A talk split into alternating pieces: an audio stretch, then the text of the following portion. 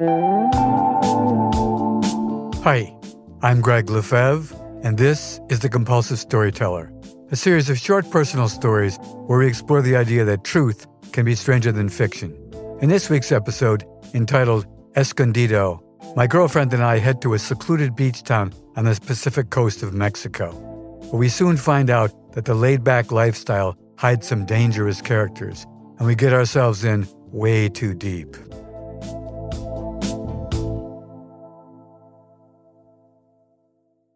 Escondido.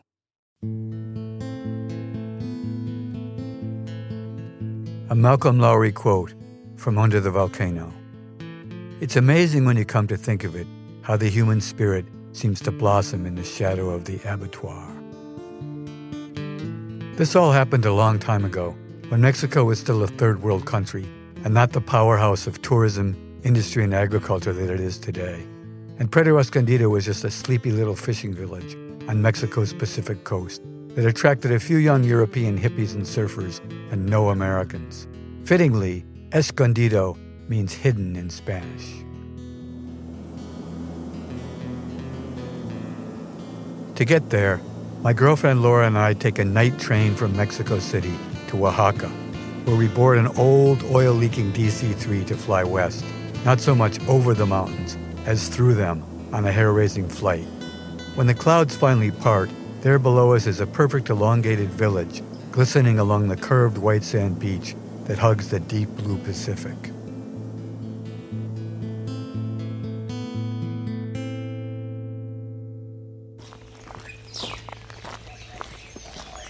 As we walk with our gear from the grass landing strip on a path toward the village, a scrawny, short haired dog comes bounding up the path to welcome us. He's wagging his tail wildly, as if he's our dog and we just arrived home from a long absence. We name him Skinny.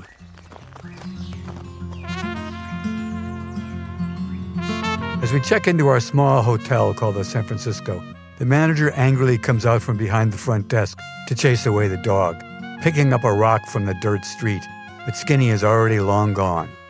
A black tongued green parrot, perched above the desk, screeches to cheer on the manager. He rants, No street dogs here. Pulgoso.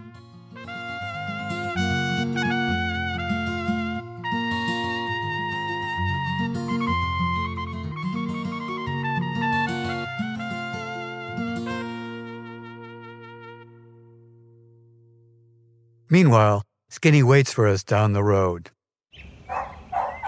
We decide to eat our first dinner in Escondido at Lisa's, which is recommended as the best restaurant in town. It's at the other end of the village from our hotel, and Skinny accompanies us there, keeping all of the other stray dogs at bay. We aren't expecting much, but we're dead wrong. The restaurant walls open through an archway of palms onto a beautiful beach, and the interior is spectacularly designed. The food is fantastic, delicious, and beautifully presented. Best of all, Lisa comes out to join us for a glass of wine, and then her husband joins us too. They're a beautiful couple with dark tan skin, dark eyes, black hair, perfect white teeth, and dressed very fashionably. They both speak perfect English as well. While we feel honored by their presence at our table, we're also very curious. Why us? Luis has a bunch of questions about New York and about us as a couple. They take turns keeping us company, and then when it's time to leave, they won't let us pay for anything. We refuse their offer, but they insist.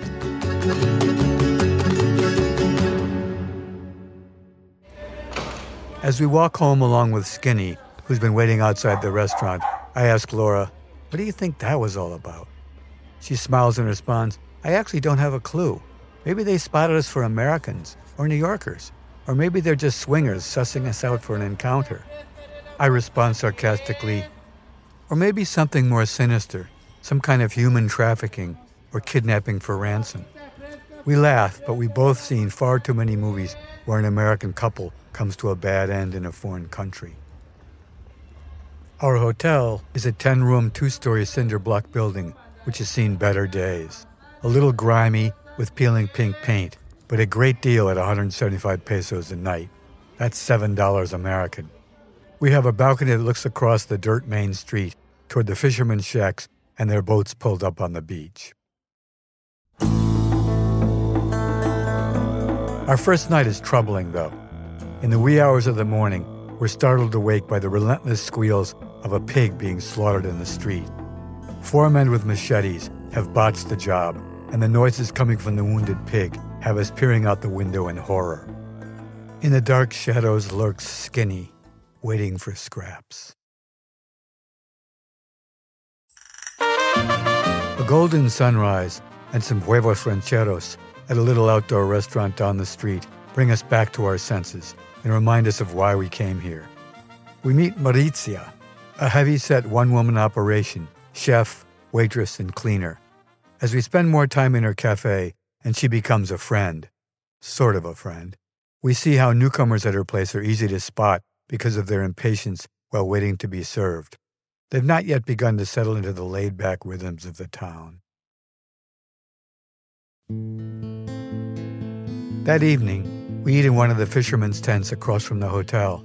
Delicious fresh grouper, but the sounds of a big green turtle turned on its back in the corner, thrashing his flippers unsuccessfully to right himself, kills our appetite.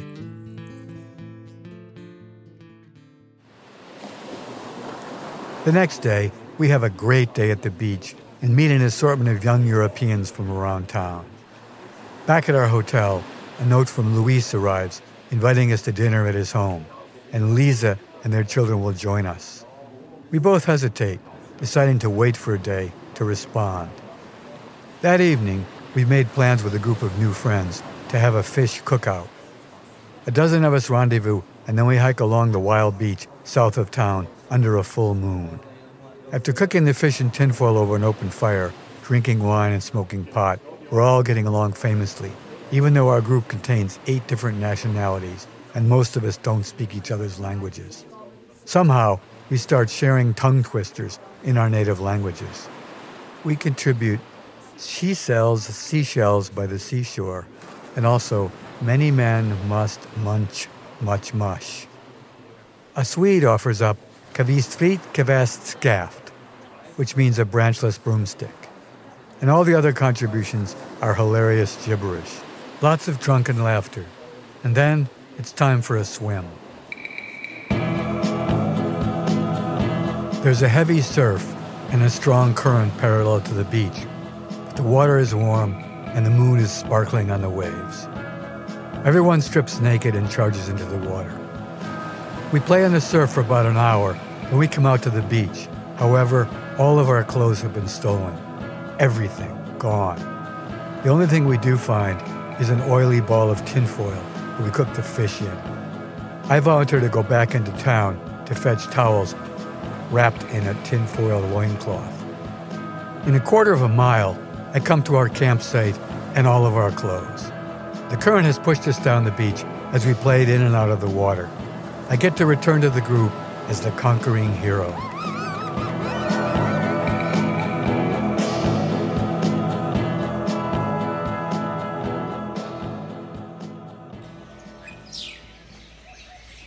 Lisa and Luis's home is hidden on a jungle hilltop overlooking the lights of the town, strung out along a curved beach. The modern building is all glass and interior courtyards with jungle vegetation, pools, and fountains inside. The front door is a thick slab of mahogany which pivots from its middle in both directions. Laura and I find ourselves sitting in a beautiful home with a beautiful couple, their beautiful children, enjoying another scrumptious meal. And I think to myself, what's going on?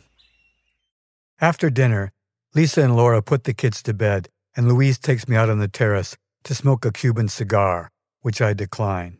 He asks, So tell me about New York City. I respond, What would you like to know? Then he says, Do you think we could succeed with a restaurant like Lisa's in New York? And I respond again, It's a tough place to succeed with a restaurant business, but given how capable and hardworking you both seem, if you had enough money behind you, I think you could do it. And looking around this place, it looks like money won't be a problem. Then we both toast to his success.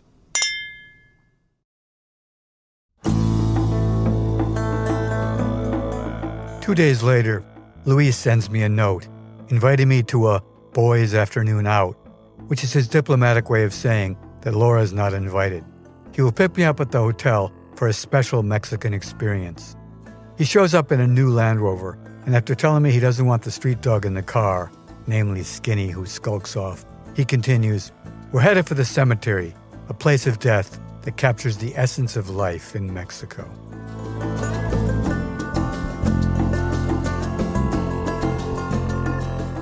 After a short jungle drive, we come to an overgrown clearing and a pair of rusty gates. Of interest, though, is what lies outside the graveyard. Beyond the overgrown fence surrounding the place are scattered a series of makeshift graves, many with crosses fashioned from human leg bones crossed by a human arm bone, and nestled beneath a human skull bleached white by the sun. Luis begins What you see here on both sides of the fence captures the essence of my country. The cemetery is a business, and those who don't pay the rent on their relatives' graves find them dug up and their bones dumped outside. So they rebury them as best they can, and this is what you get.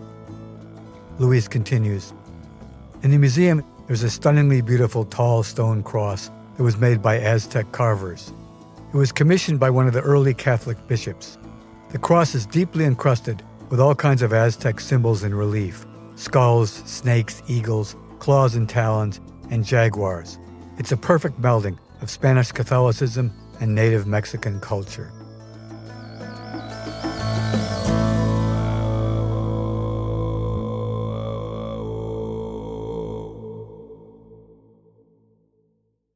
When Laura and I meet up, she asks, So, how was your boys' trip with Luis? Weird, I say. He took me to a jungle cemetery. Then I explained what I had seen and heard. Do you think it's safe hanging out with him alone? Yeah, I don't think he's dangerous. I just can't figure out what he's after. Maybe my mistrust comes from spending too many years in New York City.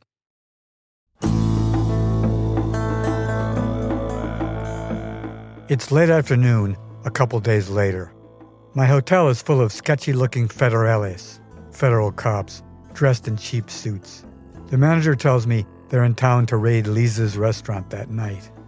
Without a moment's hesitation, I grab Skinny and head for Lisa's to warn Luis. When I get there, he's in the middle of the crowded dining room, and I ask him to go into his office. I tell him there's a bunch of federales at my hotel, and the desk clerk told me they're going to raid Lisa's tonight. Mierda, he swears, shaking his head. Thanks for the heads up. You should go back to your hotel. Luis quickly pulls aside a concealed panel in his office wall where there are a number of clear plastic bags of cocaine. As he hurries to load them into a canvas bag, he demands that I go home, but I keep watching in amazement. He then lets himself out the side door, runs to the darkening beach, and heads fully clothed into the surf with the bag. I lose sight of him as he swims out into the dark.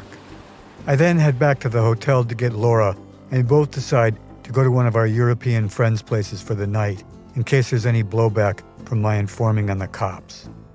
After an uncomfortable night on the couch, I head back to Lisa's. When I arrive, they're opening the restaurant, and Luis is in dry clothes in the main room. When he sees me, he blanches with anger and comes straight at me. You fucking pendejo, get the fuck out of my restaurant. But I was trying, he interrupts fiercely, just go. That afternoon, Laura and I concur that we should leave town for our own safety. I leave a handwritten note with Maurizia to be delivered to Luis. It says, Dear Luis, my hotel was full of federales, and later that night, the manager told me there was some sort of problem and they called off the raid.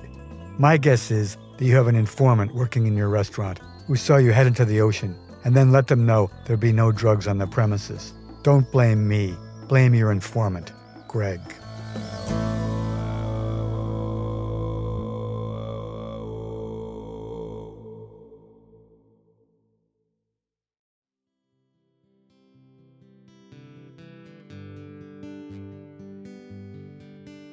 We say goodbye to our European friends, check out of the hotel, and head for the grass landing strip to take the same old DC 3 back to Oaxaca that we first arrived in. As we walk along the path to the airport, we both realized that this is goodbye for Skinny. With all the action, we hadn't thought about this moment, and we're both upset. While the plane waits with its engines idling, we both squat down to pet and hug the dog. We're in tears, but Skinny's tail isn't wagging.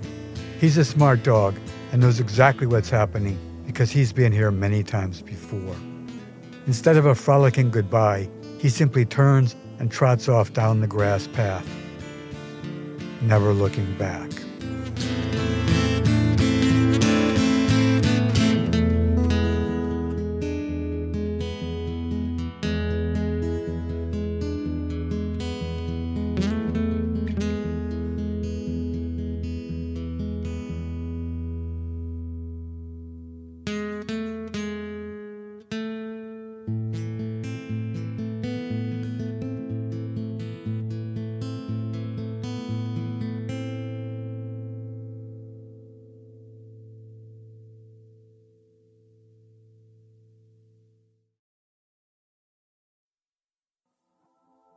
The Compulsive Storyteller is written and narrated by me, Gregg LeFevre, and co produced with Peter Kokoma, who's also made our theme song. If you enjoyed this week's episode, we'd love your help sharing the show. Please subscribe to The Compulsive Storyteller for free on Apple, Spotify, or wherever you listen. And also, if you could leave a review, that would be fantastic. Follow the show on Instagram at The Compulsive Storyteller and check out our website for more information at thecompulsivestoryteller.com. Thanks for listening, and if you don't like this one, the next one will be another story.